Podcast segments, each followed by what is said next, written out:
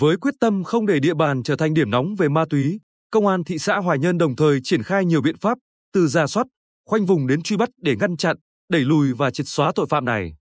Khởi tố 6 vụ với 13 đối tượng mua bán, tàng trữ, tổ chức và chứa chấp sử dụng trái phép chất ma túy, cùng hàng chục đối tượng bị xử phạt hành chính vì hành vi sử dụng trái phép chất ma túy là kết quả nổi bật trong phòng. Chống tội phạm ma túy của Công an thị xã Hoài Nhơn trong đợt cao điểm tấn công chấn áp tội phạm trước, trong và sau Tết Quý Mão 2023.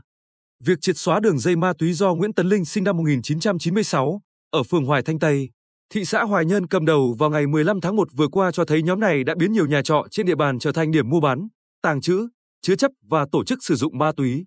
Từng có tiền án, Linh không trực tiếp đi giao ma túy mà sử dụng nhiều chân rết, liên tục thay đổi phương thức giao hàng ngay trong một lần giao và sẵn sàng hủy tang vật nếu thấy có nghi vấn. Tuy vậy, sau một tháng theo dõi và nắm rõ quy luật hoạt động của Linh cùng đồng bọn, lúc 15 giờ ngày 15 tháng 1, các mũi trinh sát của công an thị xã Hoài Nhơn đã đột kích tại một nhà trọ thuộc khu phố Thạnh Xuân phường Hoài Hương, bắt quả tang Linh cùng 7 đồng bọn đang phân chia ma túy và tổ chức sử dụng trái phép. Tại hiện trường, công an thị xã Hoài Nhơn đã thu giữ gần 3 giờ ma túy đá và nhiều bộ dụng cụ sử dụng ma túy. Không chỉ thế, các đối tượng còn liều lĩnh sử dụng ma túy ngay tại quán cà phê. Mới đây, trong quá trình tuần tra địa bàn, Công an phường Tam Quan Bắc đã phát hiện hai đối tượng sử dụng ma túy ngay tại một quán cà phê ở khu phố Tân Thành 1, thu giữ một bộ dụng cụ sử dụng ma túy và 0,025 gam ma túy đá. Đáng lo ngại, các đối tượng sử dụng ma túy còn khá trẻ, như Võ Trần Nhật Duy sinh năm 2003, phường Hoài Hương. Để có tiền sử dụng ma túy, Duy nhận giao ma túy cho các đối tượng mua bán trên địa bàn. Hiện, 17 xã, phường trên địa bàn thị xã Hoài Nhơn đều có đối tượng sử dụng ma túy, chủ yếu là thanh thiếu niên. Do đó, các ban, ngành, đoàn thể thị xã và các xã, thị trấn tăng cường công tác tuyên truyền, nắm tình hình địa bàn, kịp thời đấu tranh, xử lý các loại tội phạm nói chung và về ma túy nói riêng. Bên cạnh đó, công an thị xã còn mở những đợt cao điểm tấn công, chấn áp các loại tội phạm, triệt phá các ổ nhóm mua, bán, tàng trữ, tổ chức sử dụng trái phép chất ma túy, xử lý nghiêm các đối tượng phạm tội về ma túy, theo phương châm chủ động nắm bắt và xử lý ngay.